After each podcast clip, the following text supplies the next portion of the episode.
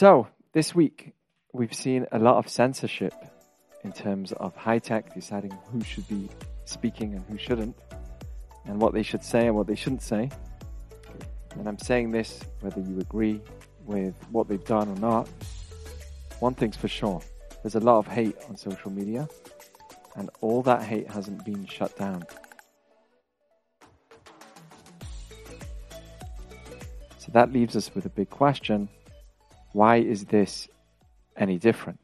We have somebody called Ayatollah who has openly said that we should shut down uh, and wipe Israel off the map and deny the Holocaust and many terrible things. And that was okay, still okay for his posts to be up. And once there are boundaries, when will these boundaries end? So, whilst this might be a concern, and whether you agree with it or not. It's not my discussion. I'm, not political here. I'm a rabbi, although some like to be political because then it makes you feel that someone's listening. But um, not from a p- political perspective at all. I just want to come in and throw in my idea, which is that as much as people may be afraid of the control, and by the way, whilst all this was happening, we also heard of the censorship of um, WhatsApp. You heard about WhatsApp, where they said uh, you've got to be careful if you're signed on to WhatsApp. Uh, you, you, don't know uh, if if you don't agree with Facebook's new uh, rules, they are going to use all your data, which doesn't make sense to me anyway. Because till now they've used all our data. Somehow they're not. There's nothing. There's no such thing as a free lunch, right? No such thing as a free lunch. The idea here is that you know there is something that we can do to control it, and something that we've always done, and that's called turning it off. And guess when we do that? That's on Shabbat, right? That's the time where we get to say, we are in control no matter what happens in the world. Because at the end of the day, yes, people can limit us, and we, we are not always fully in our control 100% in certain situations. That's for sure. But we are, at the end of the day, in control of our mind no matter what situation we're in, whether it whether a Jew is in the Holocaust or a Jew is in 2020 or in a uh, thousand years ago, we always had control of our minds.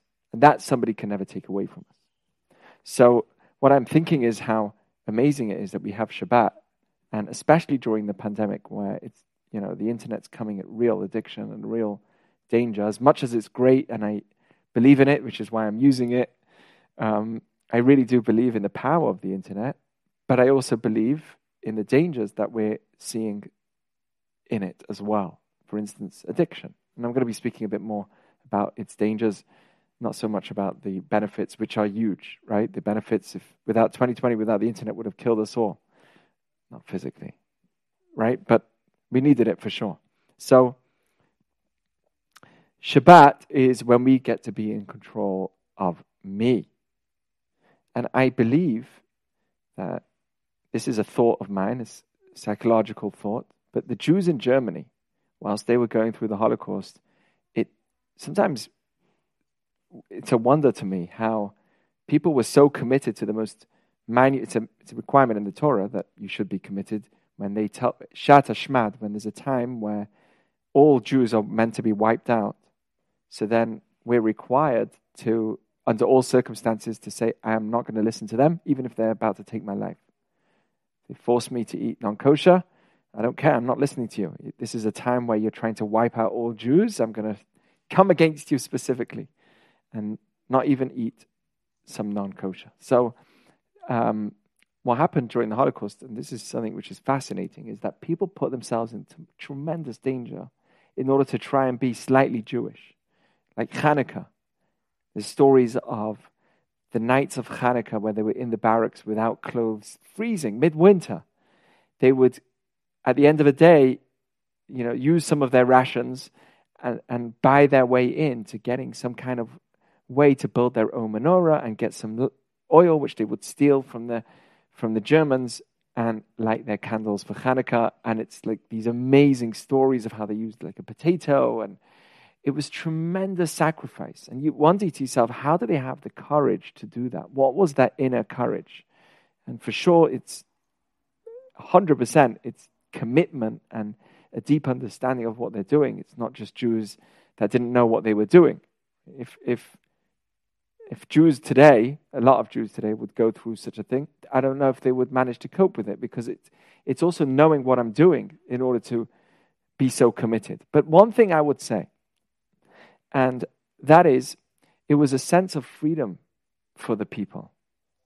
Because here the Germans have stripped the Jews from their humanity, taken off their clothes, made them naked, made them feel like dirt. And suddenly I can actually show the Germans that I am free and I'm not subjugated to your rulings.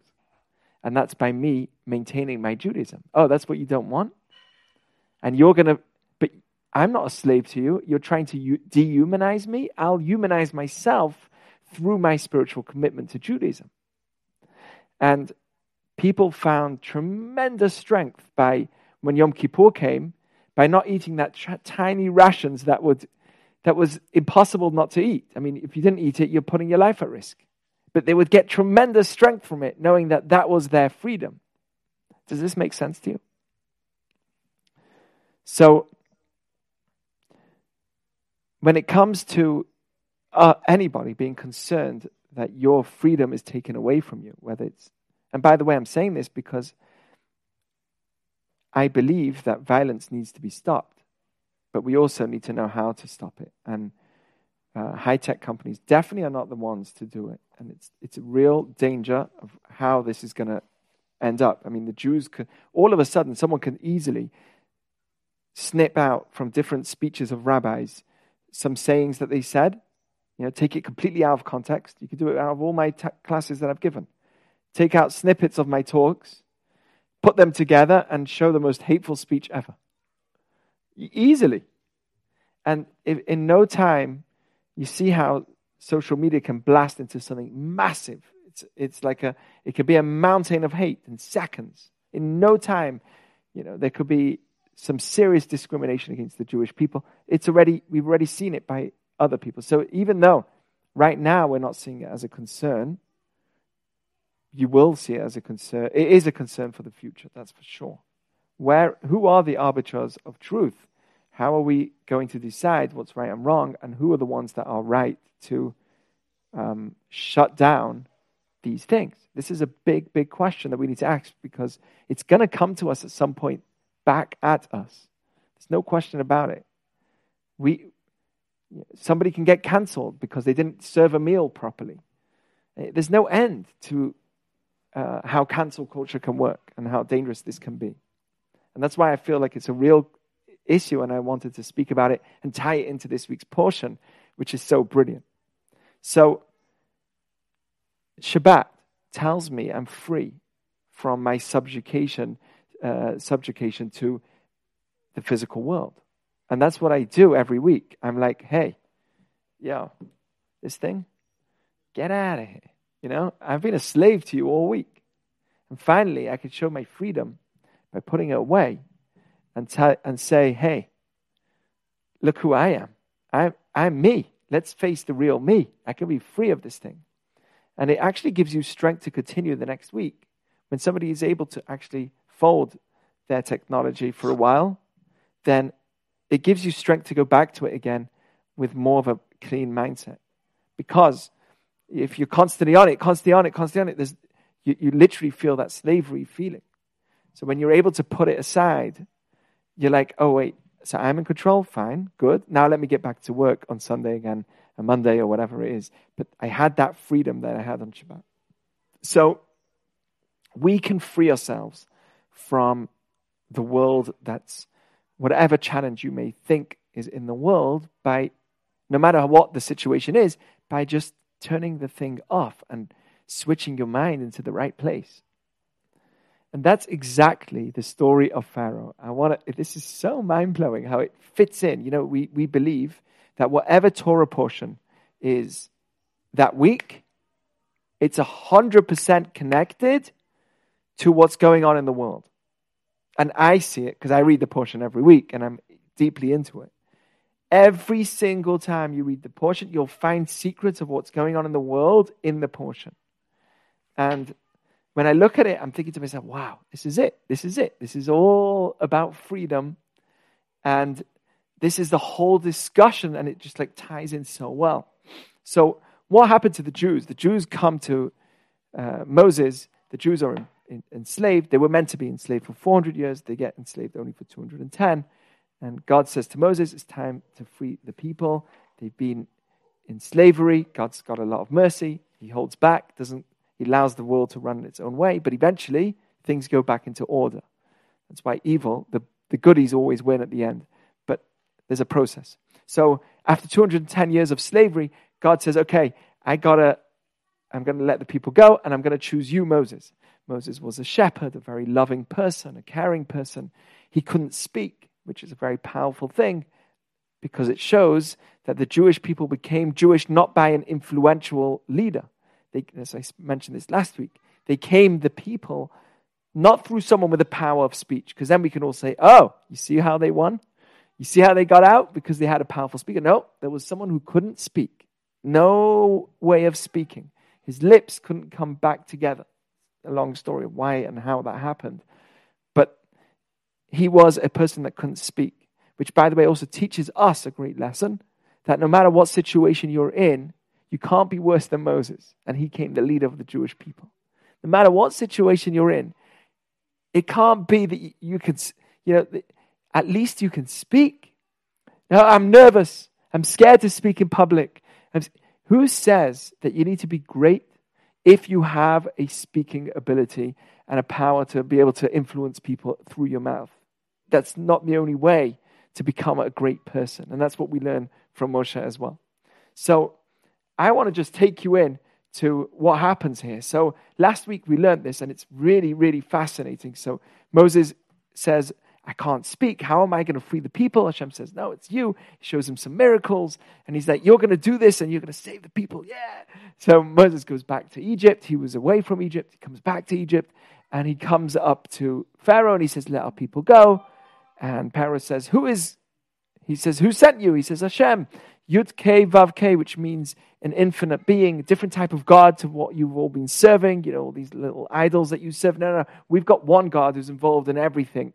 And he told me to come. That's the Yud Hey Vav Hey, that's hidden in his name. So he says, Who is Hashem that I'll listen to him? Who is this guy? Who is God?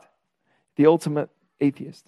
So um, Moses said, Moses shows him some miracles, and he says, This is this is the this is the punchline. Pharaoh says, You've got to bear with me because this is a mind blowing idea. Pharaoh says, It must be, immediately after this, it must be that the people are, have time to think. Nirpim atem nirpim. I'm going to tell you the words. He starts calling all the workers, by the way, the same that happened in the Holocaust. Who were the people that were on top of the Jews? Who were the ones that were meant to watch over the Jews? Other other Jews? Other Jews. It's exactly what Pharaoh did as well. He took the people of ours to subject to make us work. So it kind of completely stripped and confused us completely within. Like our own people are going against us. Complete, complete confusion. Exactly the same situation.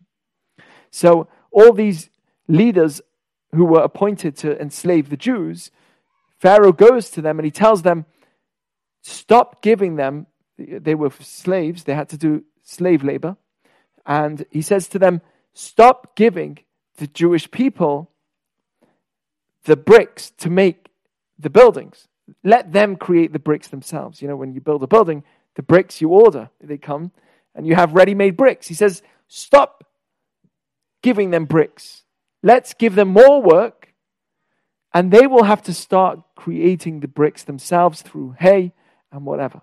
They will have to, because let them harvest the, the hay and let them create from it bricks. And we're going to make them work harder. Why? Because they're, they're free.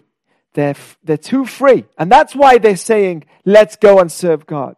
That's why they're thinking of freedom. Make the work on them heavier. And then they won't think of their lies that they're trying to say. Listen to the language. And that's exactly what they did. This, they all went to the Jews and they said, Listen, you're too loose, you're too free. We need to weigh on you the more work. So go and get grain, go and get hay, you make the bricks, and you start it from the beginning. And that's exactly what happened. And they all come back to Moses and they said, Listen, Moses, look what happened. You made everything worse. Why did you do this? And Moses comes back to Hashem and he says to Hashem, Why did you do so much bad to these people? You told me to come and save them, and look what happened. Pharaoh made it worse. Look how bad it is. What is going on here? So, besides for Pharaoh being a, brilliant psychologist, an evil psychologist, he realized that when you take when you when you take a person's freedom of time completely, when they're so busy in thinking of survival, they can't think of anything else. And that's exactly what happened in the Holocaust as well. It would, you know, one of the things people say is, how did the Jews go to the Holocaust as um, sheep to the slaughterhouse? Like, why didn't they fight back? First of all, many did. Second of all, it wasn't their country. Like, they were they were in a country that they were citizens of, and suddenly the leaders of that country turned against them. They didn't have their own power. So that's another answer. But there's another answer. The Germans put them into a situation where all they could think of is the next minute. They were so deeply involved in the slavery, so deeply involved in the slave labor, they couldn't think of anything else. Every, all they thought of was survival. What am I going to be eating for the next minute? What am I going to eat in an hour from now? How am I going to sleep? Why am I so cold? That's that all they could think of was that moment because they were so what we call tarud.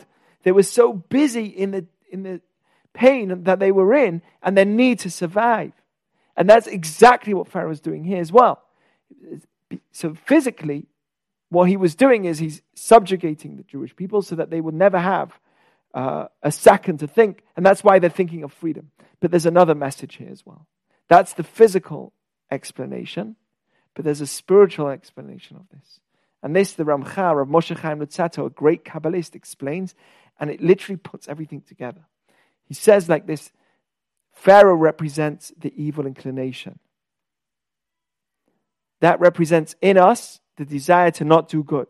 So we have in us the desire to do good, but then we also have the bodily desire, which pulls us away from wanting to do good. The body's not bad, but there's like the, the feeling of laziness, the feeling of anger. All these expressions are negative, right? And that what's driving me to do it? Judaism believes there's a yetzer hara, an inner desire that's, that pushes me to do that. Okay? So whether it's, there's a discussion whether it's literally an angel on top of me or it's just an inner intuition that we have. That's another discussion. But one thing's for sure Pharaoh represents spiritually our evil inclination. And the way that the evil inclination works is it pulls me into a place where I don't have time to think. Let's read the language of Rav Moshe Chaim Luzzatto. I'm going to translate the words. I'm not going to read the Hebrew. Um, but listen to the words. He says like this We all get to points where we're just running and chasing after our feet and our ways without having a moment within ourselves to think about what we're doing and where we're going. And then it ends up that we fall into places that are bad for us without us even seeing that we're falling into those places. And that's exactly one of the ways that the evil inclination works. It tricks our ways into continuously making us work harder and saying, I need to make more money. I need to work harder. More pain. And it, it gets into your brain, it gets into your mind, it gets into your thoughts until you don't even have a moment to think or contemplate where you're going.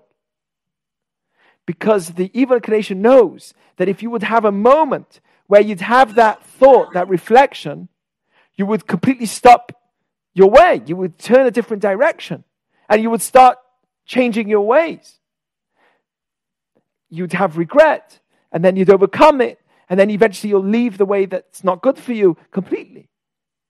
And that's exactly what Pharaoh did to the Jewish people. He said, let's increase the work on the people.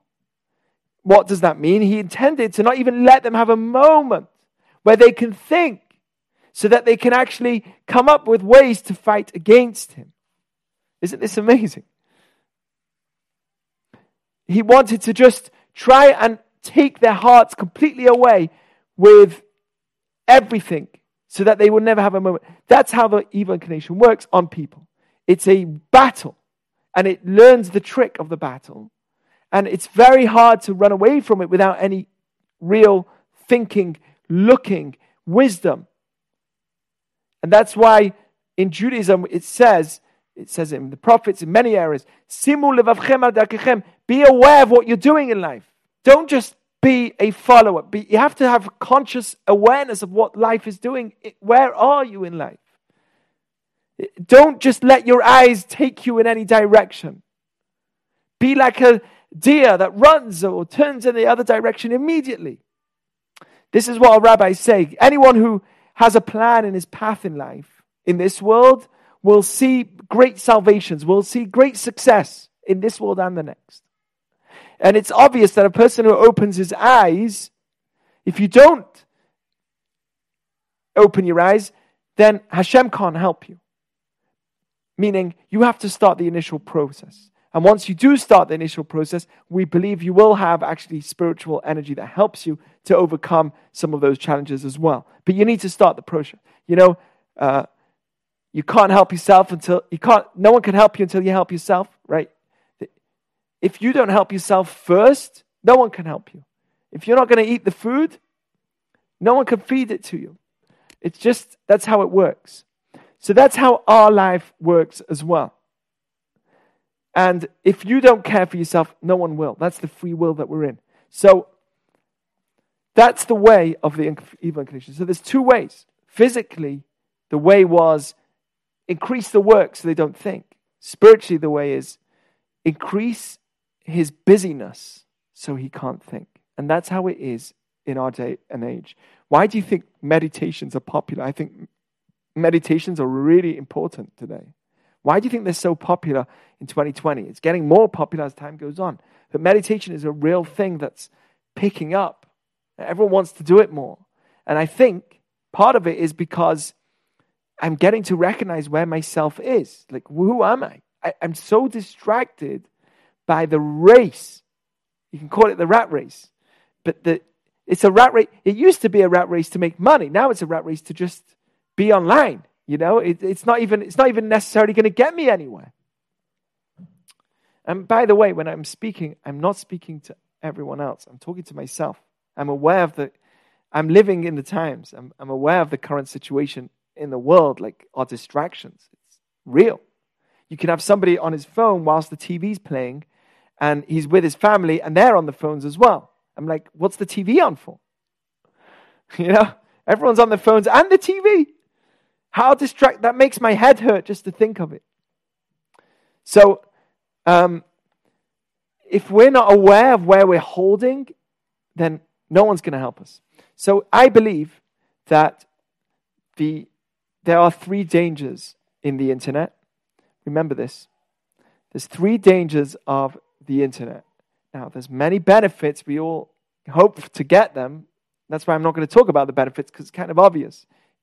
It can help us bring us together. It can help us um, uh, succeed, get our name out more, find a job. It, it's helped us find all, all the Jews. So it's definitely done, and it will do much more great things. There's no question about it. So to tell, tell you what's positive about the internet is obvious. But we have to be aware of the dangers of them so we don't fall in its trap because it's going to be the new talk of the day. You know, when you talk to someone and he says, I'm busy, I'm so busy. You know, I have, thank God, I have a wife and five kids, and, you know, both of us, me and Shira, between taking them to school and changing and looking after them and everything. So people always think, I'm so busy. And the truth is, I am kind of busy, but I hate saying that word. I hate saying I'm busy. I try as much as I can to say, no, no, no, no, I'm not busy. Even though sometimes I arrive on a meeting 15 minutes late and the guy's waiting, That's just because due time. But I, I always try and say, I'm not busy. I'm, I'm here. It, I'll make it work. No, I'm not busy. It's fine. It's fine. Because people think that I'm so busy. And I'm really, I really believe that I want to show that the, but why do we keep saying that? Why do we say we're so busy? Things are actually meant to be more convenient for us than it ever was. We have washing machines. Do you know what it was like to wash your clothes with your hands? We don't need to do that anymore. We have hot water. We don't need to heat the water. It does it for us. You tell me, why should we be busier today than ever before? The opposite. As convenience grows, things are done for us more. I don't need to go to the library anymore. I could just search on a Google search whatever I'm studying and I'll get the file immediately. It used to be I go to the library, print it, copy it, take it home, and then put it into my thesis. Today, I have it all on file. It's all online in a search. It's not even a search. You can press the voice button and you speak, and it will tell you the response. Alexa's got so great, it can do things for you, it turns on the lights for you. So, why are we all saying that we're so busy? What are we so busy with? And the answer is we're busy with our time being taken away by other things that are not necessary. Even if we think they're necessary, they're not really necessary. So here goes um, the three dangers of the internet. One is promiscuity, the availability of pornography and um, objectifying. It's not just that, but it's the idea of objectifying physicality so easily is a big, big danger because it doesn't let us look at people for who they are. It trains us to look at people for what they can offer me. Oh, this is a body. Uh, I don't even care who the person is, right? So the the idea of promiscuity, the reason why it's so dangerous and that Judaism is so aware of it, it's not because we're anti-sexual at all. It's not. Ex- that's the opposite. Judaism believes that sex is a holy thing. You know that. It's called Yesod, the foundation. It's that, you know, the holiest place in the house? The holiest place in your home is your bedroom. That's what Judaism believes. That's an interesting statement. We believe it's the Kodesh Kodashim, that's the holiest place. That's, when, that's where the world is created. That's where real uh, people are created. It's the holiest place in the world. So we're not anti sexual, we're anti objectifying physicality in a way where we don't look at the inner core of somebody, but we only look at the external for what they can offer me as opposed to for who what that person really is. Is any of this making sense to anyone? Yeah, it's good. So, um, what was I saying? So I want I wanted to say that there's three dangers of the internet. One's promiscuity, the other is negativity, and that spreads really quickly. You can have some kind of um, made up, you know, conspiracy theory, and it just blows up everywhere, all over the internet. There was a story recently of a guy, a dude, who was in a jetpack right by the, the planes in LA. You remember that story that came out? They found this guy who was on a jetpack. He was wearing this jacket and he's flying right next to the planes. The FBI is looking for him. It came out that it was just a guy with a green screen and he somehow managed to add it to some kind of video and it just went viral. And then everyone was wondering, where's this? Who was this guy? FBI is researching. He can make the most ridiculous fake thing through the internet by changing someone's face, using someone else's voice. There's a lot of negative. If I want to find a bunch of people that are dangerous like me, I'll find that bubble online very easily. And actually, social media, the way that the internet works is it helps me find that negativity. So a negative person will come even more negative because whatever I search for is now recommended to me.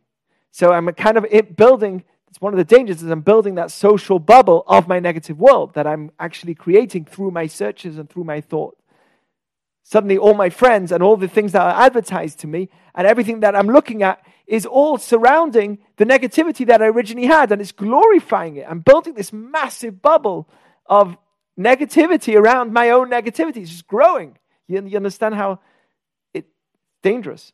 So negativity is a real thing. You know, somebody has a problem with his parents, go online, find every other kid with a problem with, the, with your parents, and there you go. See, this is how it is.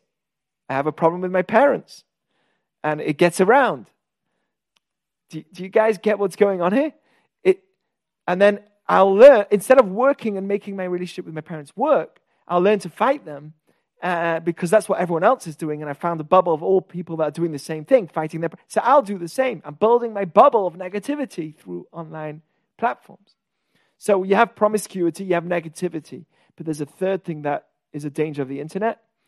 And we have some new people, but I want to make sure you understand. Yes, we have the danger of the internet, but there's also a lot of positive things. We're talking about the, challenges right now because we need to be aware of them. So there's promiscuity, there's negativity, and then there's time. Time in a world that we're in, in a very materialistic world, is considered as money. Time is money. But we actually consider that time is life. Every second that a person is alive is valuable to us. Right? We learned this yesterday when we were talking about the vaccine, how you live in this world. It says, "Metim chofshi," the, the dead are free. What are they free of? Torah mitzvot. They can't do anything. Once someone dies, there's just that, that's all they are. They, so the world of creativity is in this world.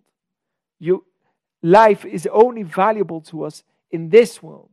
It's much easier to die than to live. Much easier to die than live. Live is real work. Every second is coping with your situation, coping with your challenges, financial challenges whatever it is.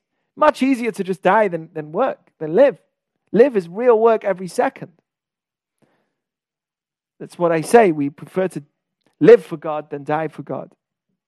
For those that think that it's better to die for God, tell them real martyrdom is to live for God, not die for it. So there are three dangers. Which one do you think is the greatest of those three?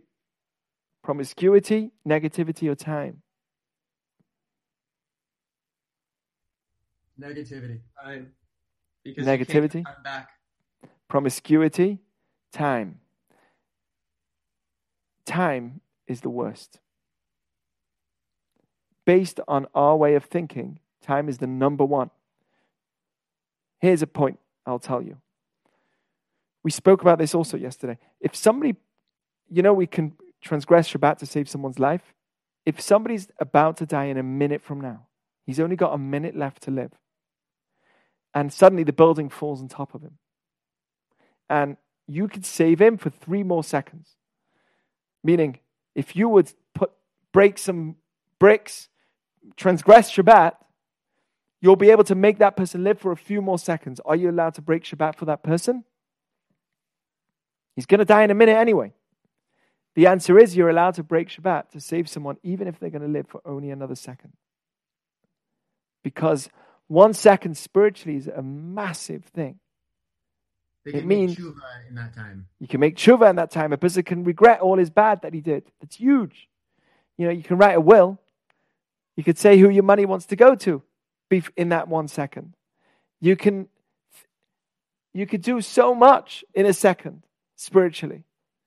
So mainly the idea is teshuvah.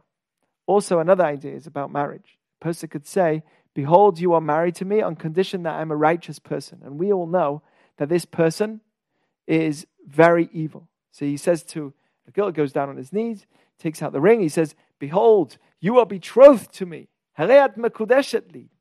Al menat she'ani tzaddik. On condition that I am righteous. You're allowed to make a condition to a documented marriage, right? Marriage is a form of document. It's an agreement. So you're allowed to make the condition. If you say, on condition that I'm a righteous person, five minutes ago I saw him stealing. I saw him running around. I saw him killing. I saw theft. I saw murder. I saw the worst things ever. And now he's saying, Behold, you are betrothed to me on condition that I am righteous. Is, it, is he married? Does the marriage work? Or has it been annulled? What do you think?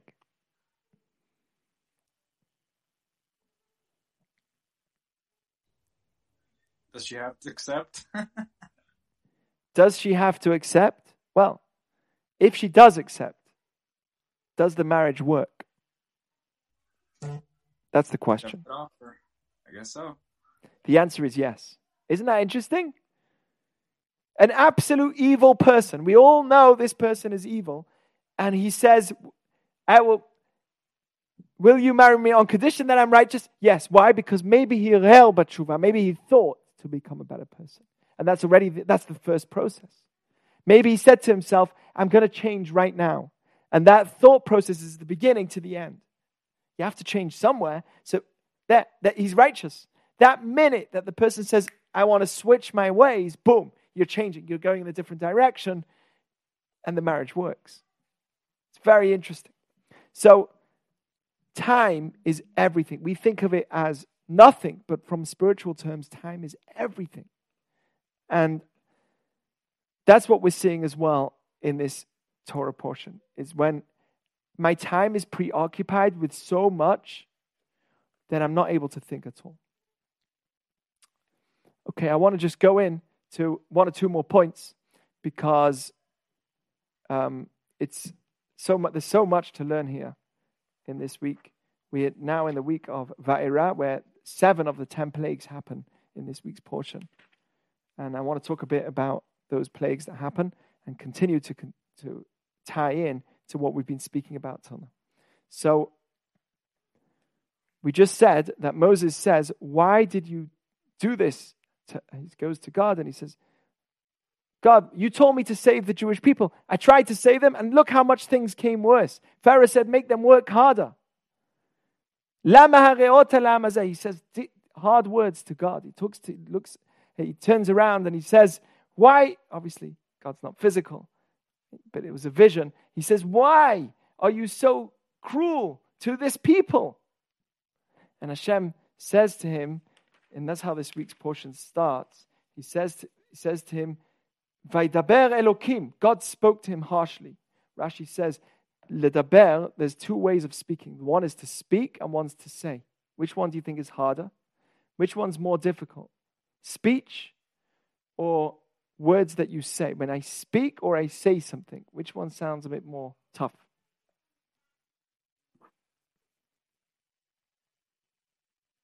Anyone know? Are you with me? To speak. Speaking means that you're saying something really tough. So God starts answering. That's how this Torah portion starts. God answers back to Moses. He says, Vaidaber Elokim. He speaks to him in a tough way. And his name here is called Elokim. Elokim means strength. El. El means strength. Him means plural, plural, the strength of all strengths. That's what it says. Yesh la'el yadi. I have the power in my hand. El means strength. Elokim is plural because God is not many. There's not. There's only one God, but He's the strength of all strengths in this world. So any energy that you see all comes from that original strength, that oneness of Hashem. Okay, so that's why His name is Elokim. But His name is also the name of Hashem is also Yud Hey Vav and Hey, right? Yud Hey, Vav and Hey. We never pronounce that word properly. We say a different word. What does Yud? So that's what he says. Elokim el Moshe. God speaks to Moshe in the name of Elokim harshly. Rashi says, mishpat. He speaks to him in a harsh language because he spoke different. He said, "Why were you so cruel to this people?" So Hashem responds in a hard way, and then he says to him in a soft way, "I am Hashem. I am the Yud Hey Vav Hey." Yud Hey Vav Hey represents Haya, Hoveh, V'yiyeh. It's a combination of three words. Was, is, and will be. That's beyond the physical. It's the past, present, and future. How can you con- conceive an idea of something which is past, present, and future all at the same time? But that's what we understand that God is. So he says, I am Hashem. Hashem represents Rachamim, mercy. When you say that name, Yud Hey Vav Hey, it represents mercy because it means past, present, and future all in one. We can't see the future, and that's why things seem difficult to us because we don't know what's going to be in the future. But if I had the name Yud Hey Vav and Hey properly in front of me, I would recognize that there's all past, present, and future is all one big reality.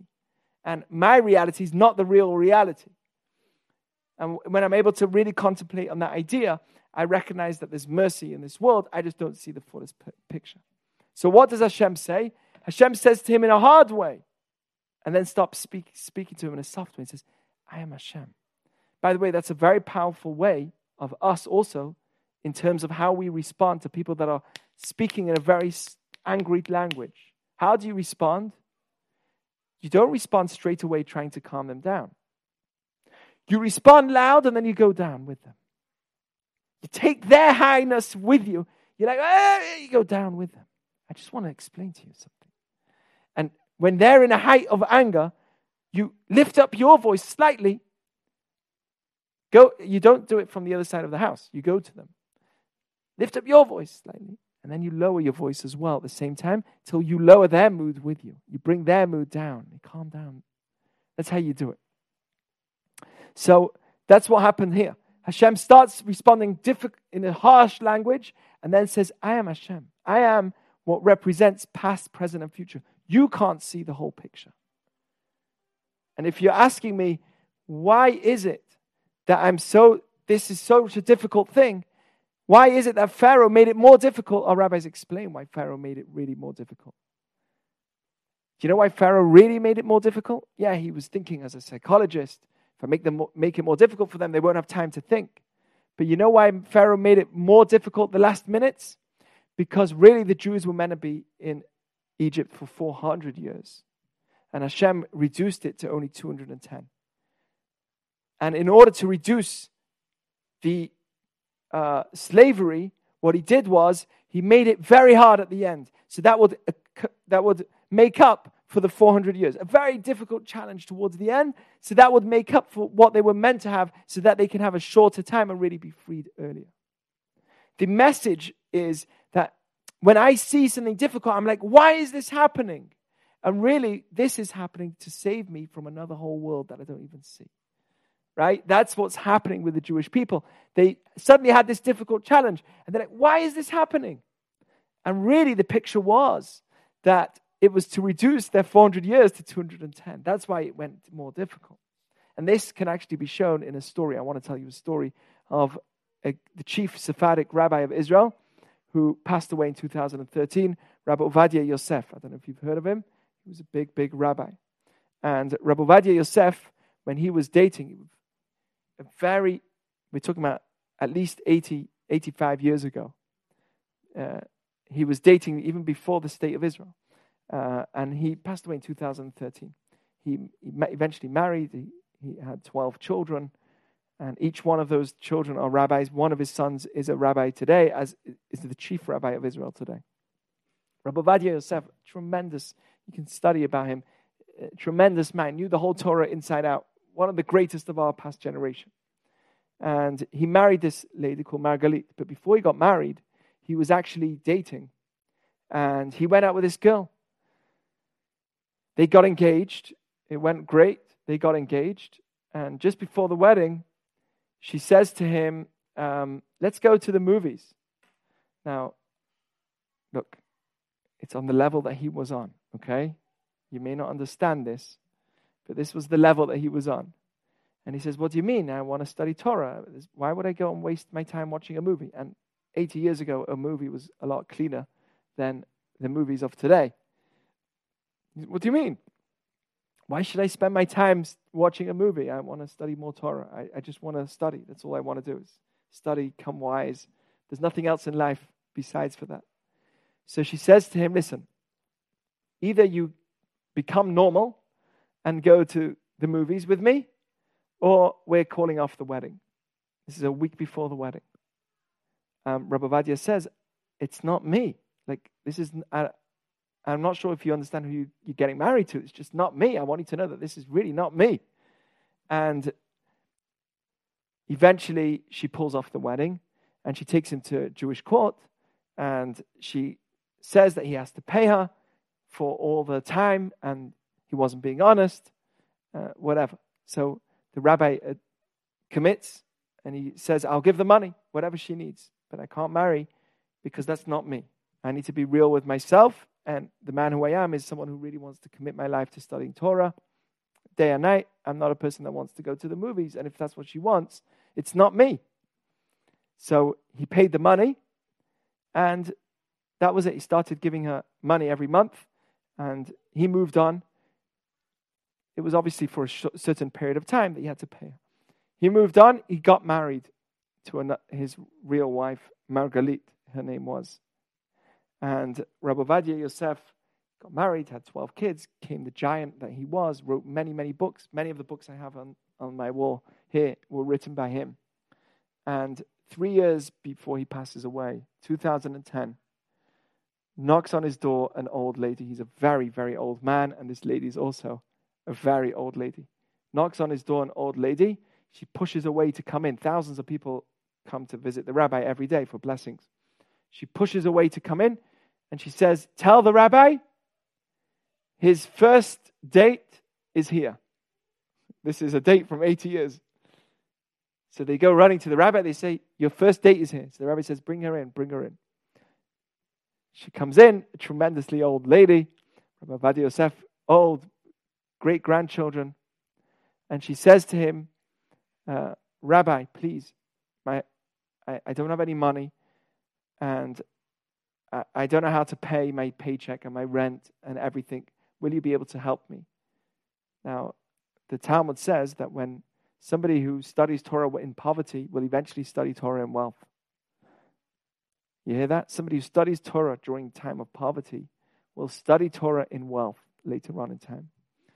Rabbi Ovadia Yosef studied Torah in absolute poverty, where he would have a candle that uh, as a light under a table so that he can study Torah. That's why at the end of his life he could barely see. He was living in absolute poverty. So, towards the end of his life, though, he came very, very wealthy. His books got distributed everywhere, very, very wealthy. And this lady says, I don't have any money, nothing to pay my rent, nothing, please help me. Rabbi Ovadia said, No problem. And he started giving her a monthly income directly from the rabbi. Rabbi organized from some of his uh, people that work there, and they started giving her a monthly income. And she walks, she starts walking out the room. Last minute, she turns back and she comes running back to the rabbi and she says to him, Rabbi, Mazal chatan It's a great luck that you have that you didn't marry me. And the rabbi says, Why? And she says, Because after we broke off, I got married and I found out from the doctors that I don't have a womb. I have no ability to have children. And if you would have married me, you would never have had the family that you created. So, this is a story that's told by Rabbi Ovadia's son. Rabbi Yitzchak Yosef is still alive today. And here's a story where a week before a wedding, wedding got broken off, and he could have easily said, Why is this happening to me? Why you know, how, how is this happening? But he said, No, I'm standing on myself. I'm standing on my morals, on my principles, and this is what I am. I'm not going to break it. And eventually, by standing up for his principles, the right thing happened in his life. Looking back 80 years, he looked and he can say that that was the best thing that could have happened to me. Now, the wisdom is not to say, oh, 80 years later on, look how it was good for me. The wisdom's to say, when I'm in the darkness, when I'm under the tunnel, and I don't see the light at the end of the tunnel, to say that there will be light when I get, there's gonna be light soon. There's gonna be light soon. I don't see it, but there will be light soon. That's wisdom. It's not wise to say, only after 80 years, look how it all worked out. It's wisdom to say, when it's not working out, that I'm sure there's light at the end of the tunnel. That's emunah. When it's not working out, saying, Hakol letova, everything is for the good. And that's exactly what Hashem says. El Moshe, God spoke harsh in din. And then he said, I am Hashem. Really, I am Hashem. What he's saying is, what appears to be din, what appears to be strict, what appears to be hard, is really, if you look at the real picture, it's really soft. It's not what you think. So in your life, that's what Judaism really believes in, and we need to strengthen this daily, that what appears to be a challenge is really Hashem. Yud Hey Vav and Hey. And that's why when we say Shema Yisrael, Adonai Eloheinu Adonai Echad. Listen, Israel, Hashem is Elokim. The Hayah the was, is, will be. Is, what's difficult in our life, what doesn't make sense, is all coming from the same place and it's all for the good. We just don't see the full picture. We don't see the was, is, and will be, and therefore we're suffering in our own mind. But what you're meant to do, and that's what Emunah does, and that's, I, I, I repeat this a lot, and you'll see this story happening a lot, because this needs to be something we instill in the back of our mind for our benefit, for the way that we live. Because you can't cope with the challenges of life if you don't think like this. It's, it's really, it's like, it's like the, it's like the oxygen for our, for our living is to really deeply contemplate this idea that yes, right now it's painful, but it's all good. It's all for the good. Someone, Rabbi Noach Weinberg, the founder of Aish, before he was passing away, he couldn't breathe. He was like, he couldn't breathe. And he was he had a few hours to live. And his son comes up to him and he says, Why is God doing this? And with the last bits of strength, he slaps his son on the back and he says, Quiet, it's all love. It's all love. It's all love. And not long after that, he passes away. That's, that's the right mindset that a person needs to have. And the truth is, that's what we know is real. It really is all love. We just don't see the bigger picture, so we don't understand it. When someone's able to live like that, they're able to continue with their life and not give up on their life. It's, it's, it's the air, it's the oxygen for life, is emunah. If I would look at the spiritual worlds, what would I compare emunah to? I'd compare it to, to air. Because without oxygen, we can't live. Without emunah, we can't live. And we need it to survive. And that's what Hashem's saying. That's the Shema.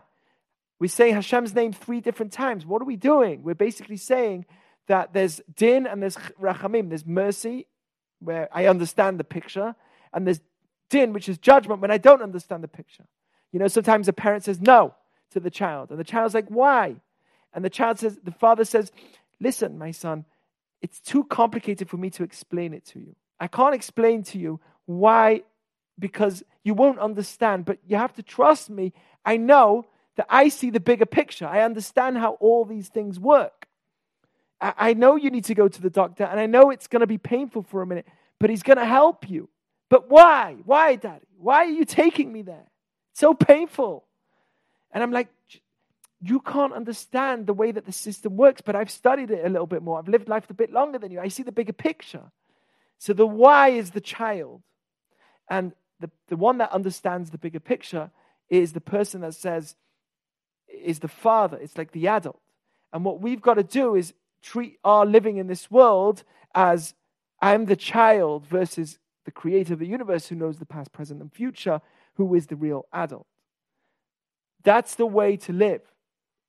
Otherwise, we can't live in this world. It's too painful. This is our survival, this is our air.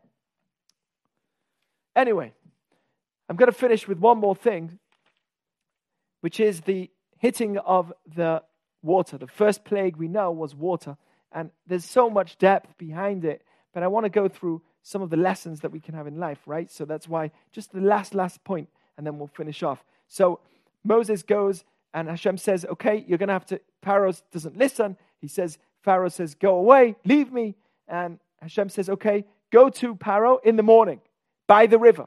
Pharaoh made himself a god. He pretended that he never needed the bathroom. He would wait 24 hours Right? This is what he would go through in order to show that he's a god. Can you imagine what people would do in order to get some fame? Pharaoh would be willing to say for 24 hours he would hide the fact that he would go to the, to- the bathroom. I was about to say toilet, I'm from England. And he would run to the river early, early morning, just before it, get, it gets morning, and run to the river at 20, every 24 hours, and he will do his business then. Otherwise, never at any other time, so that people will think of him as a god. And he would run to the river, and God says to him, Go there, go to the river when he's about to do his business. And in that moment, tell him, Send the people, otherwise I'll hit the water and it will turn into blood. Right? And we know that the water didn't just turn into blood. It, it, the fish died, it started smelling. There was many things that were going to happen. Within each plague, there were many plagues. I, I don't want to get into why it was water first. It's it's uh, fascinating. It all goes together with the 10 points of creation, and each one of those kind of uh, fits into another point of creation. But what I do want to know, what to tell you is what happened. Instead of him telling Moshe to hit the water, he tells Moshe, take Aaron, tell Aaron to hold the stick, and ask Aaron, your brother, to hit the water. Why? Why did he say, tell Aaron to hit the water? And our rabbis say something very, very interesting. Emor el Aaron, tell Aaron to hit the water with the stick. Why? Because the river saved Moses. He was thrown into it when he was a little baby in a basket, and that same river saved him. Therefore, the, the blood plague was not through Moshe. The frog plague, which is to do with the water, was also not through Moshe. And the uh, and also the earth, when he had to hit the earth, that also was not through Moshe, it was through his brother Aaron. Why? Because those were the things that saved him. The water saved him, the earth saved him as well when he had to hit that person that he killed. That's another story. But the water saved Moses. It saved Moses. So God says, You don't hit the water. And that is a very powerful lesson as well, which is Hakarat Hatov, giving gratitude. What's the gratitude that we need to have? The rabbis say, a pit, a well that you drink water from, don't throw a stone into it. You just drank from it. How can you throw a stone into it? You just benefited from the water. Why are you throwing a stone into the water? You have to have a tov for the water that you drank. And this is very strange. The reason it's strange is because we know that water doesn't have feelings, earth doesn't have feelings. So why would it? Who cares if the water saved Moses? Who cares? Oh, the water saved you, so don't hit the water. Do you think the water cares? Do you think the water has feelings? Because gratitude's not about the person you're doing it to, it's about you. It's about your inner self, what you become. And what happens to us is if we train ourselves, even in inanimate objects, to show our gratitude for them. I eat bread. Don't just throw it on the floor. Respect it. Put it in a bag and then throw it out, whatever's left over. Right? What I do is I show gratitude even to inanimate objects. Then what happens is you'll have gratitude for humans as well, even stronger. And it's a very powerful lesson because gratitude's not about who you're doing it to, it's also about what it makes you. When I am ungrateful to somebody, it's not because I owe it to that person, I owe it to myself. Because when I'm ungrateful to my, within myself, to the water that saves me, let's say, then I am hurting my own being and the way I work with people. Gratitude is the number one to survival, also in terms of getting on with people. If I don't have gratitude, I cannot get on with people. I'll hate my school, I'll hate my parents, I'll hate my spouse, everything. And you should know that gratitude is hardest in a place where your family is. It's hardest to give gratitude to where it's needed most. And this, by the way, is a key to marriage. I know that you're not married, but in relationships, and hopefully when you do get married, the key to marriage, one of the keys to marriage is gratitude.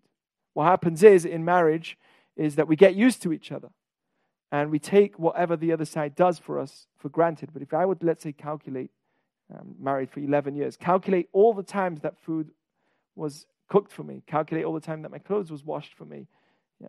or my wife would calculate all the time that I did things for her, whether it's going to get the shopping or it's organizing things or whatever it is. And pay that person. Think about how much, it, how much money that's worth to hire someone to do that for you. Right? How much money would it be? I think back 11 years and look and say, all that time that she cooked for me, all that time that she, right? How much money is that worth? A lot of money. So how can I ever, how can I ever argue? How can somebody argue with their spouse? And you know what? Arguing is a huge reality. Over 50% 50% of people get divorced.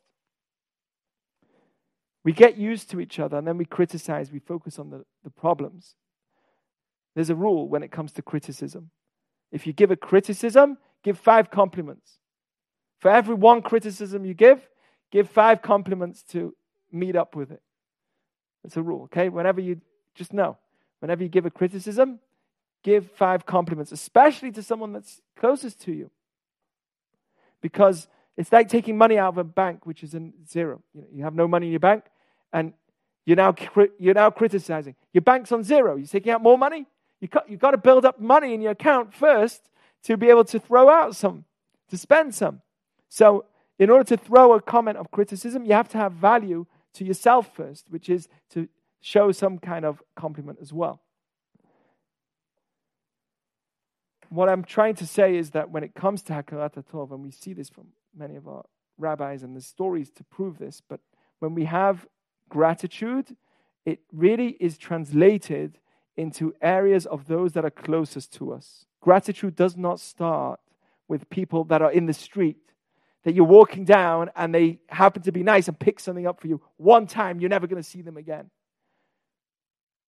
That's not your parents that have done it day after day, cooking you eggs before you can even cook your own. Right? So Hakarat Tov really starts in our own home and with those that are really closest to. And we learn that from water. When I even think about inanimate objects, inanimate objects, don't throw a stone in a pit which has water that you drank from. Does the pit feel? No, it doesn't. But you feel. It changes you. So the actions that we do can actually have an impact on how we feel. Not necessarily, it's not necessarily about the person that it's to, it's about me. And our aim is to strengthen ourselves in terms of gratitude as well. It's such an important value. So, my blessing to everybody is enjoy the freedom of Shabbat, the freedom of technology, um, in terms of at least allowing yourself to know that you are in control of you. And never be fall into that trap. Try your best. Make your time that you don't fall into that trap where you're always so busy that you don't have time for your real self. Um, because life is too short to go through it and look back and say, oh my goodness, I was so busy with doing everything else besides for living. No one wants to do that. So take charge and be free right now by maybe doing Shabbat. You know, I am a rabbi after all. You can do Shabbat. That can help. But um, also gratitude and the power of recognizing that even though things can be difficult, there is a bigger picture. That's the idea of Elokim and Hashem. That's the idea of Elokim versus Yud Hey Vav and Hey that we don't see. By the way, we're not allowed to say Yud Hey Vav and Hey. We never pronounce that word because it represents the idea that we cannot see the future. If I was able to be outside of the physical world, I'd be able to say that word. Obviously, not physically, I'd be able to comprehend that word properly. But because I'm in a physical world, I can't see the future. I only say Elokim, I only say Adnut. I don't say the Yud Hey Vav and Hey. Okay, I hope you guys enjoyed.